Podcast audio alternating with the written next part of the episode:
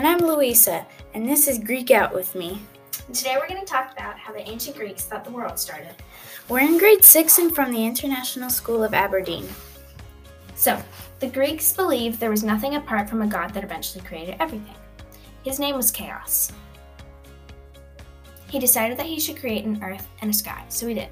The earth and sky. aka Gaia and Uranus.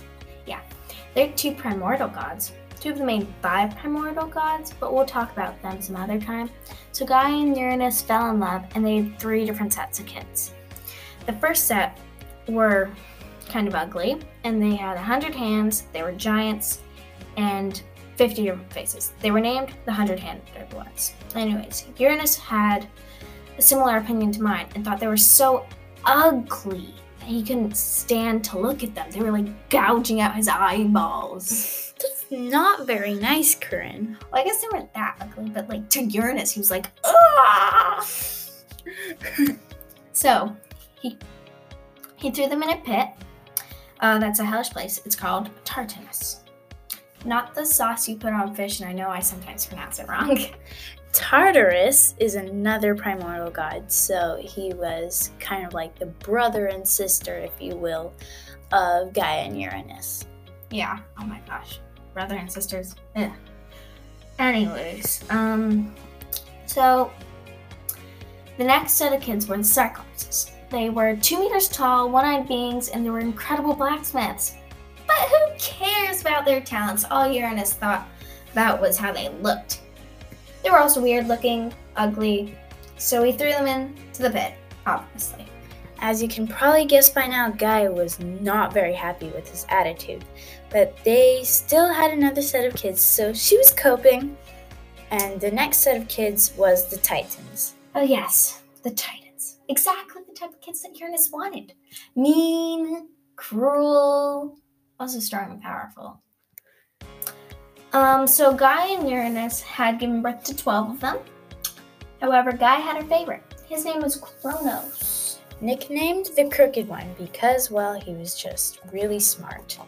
I guess so, but like, you know, you hear crooked, you think crooked line, you think, oh my goodness, this guy looks so weird. Deformed. Yeah.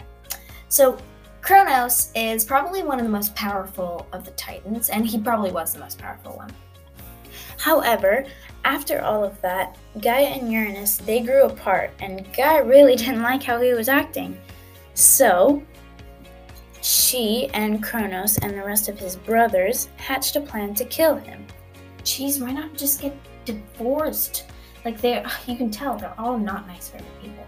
I don't think divorce existed in that time. Still, But, anyways, Gaia tricked him into coming down for a date, and then they jumped out on him. Kronos sliced him into a million pieces, but right before he got cut up, Uranus told Kronos that his kids would overthrow him one day. And then, well, he died. Well, I guess he can't really die, but he was banished from existence. Yep. Fun. Which is what we will get onto next. The Titans grew up and they got married to each other. Hip hip hooray! Well, I guess they didn't have modern technology, or you know, realize how annoying siblings are.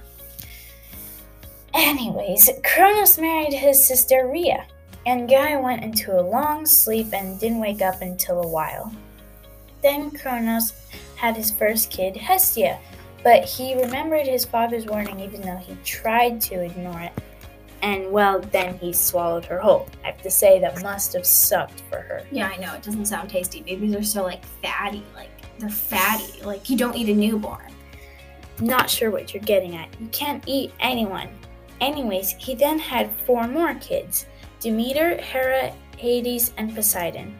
And as you can probably guess, he ate all of them too. Like some sort of weirdo. I mean, but Greek mythology is very weird, so you're gonna have to get used to it. Yep, very weird. And finally, Rhea had had enough. Oh my goodness, Lisa, do you feel that about coming on here? Yep, I can agree Oh with you. Oh yeah. They had their third son, Zeus. Rhea decided to hide Zeus up in the mountains while she traded the baby for a rock. He was raised on an island far away from Kronos. Then, after Zeus grew up, he asked to be Kronos' cupbearer. He secretly put some mustard in his wine one night while preparing everybody's cups. The wine and mustard mixed made Kronos throw up so hard he threw up all of the kids he had swallowed and they came right out of his mouth. Um, That's disgusting, yeah, I I have know. to say. like wine mustard. Ugh. Oh yeah, and the kids. But since his kids were gods, they were immortal. So they had been living and growing up in his stomach. So when they finally popped out, they were fully grown gods. That is a little gross. It is pretty gross. But, anyways, the Titans and the gods had a big, long battle. With a little help from the Cyclopses, Hundred Handed Ones, and even some of the more peaceful Titans, the gods finally won and took over the throne. About time they did.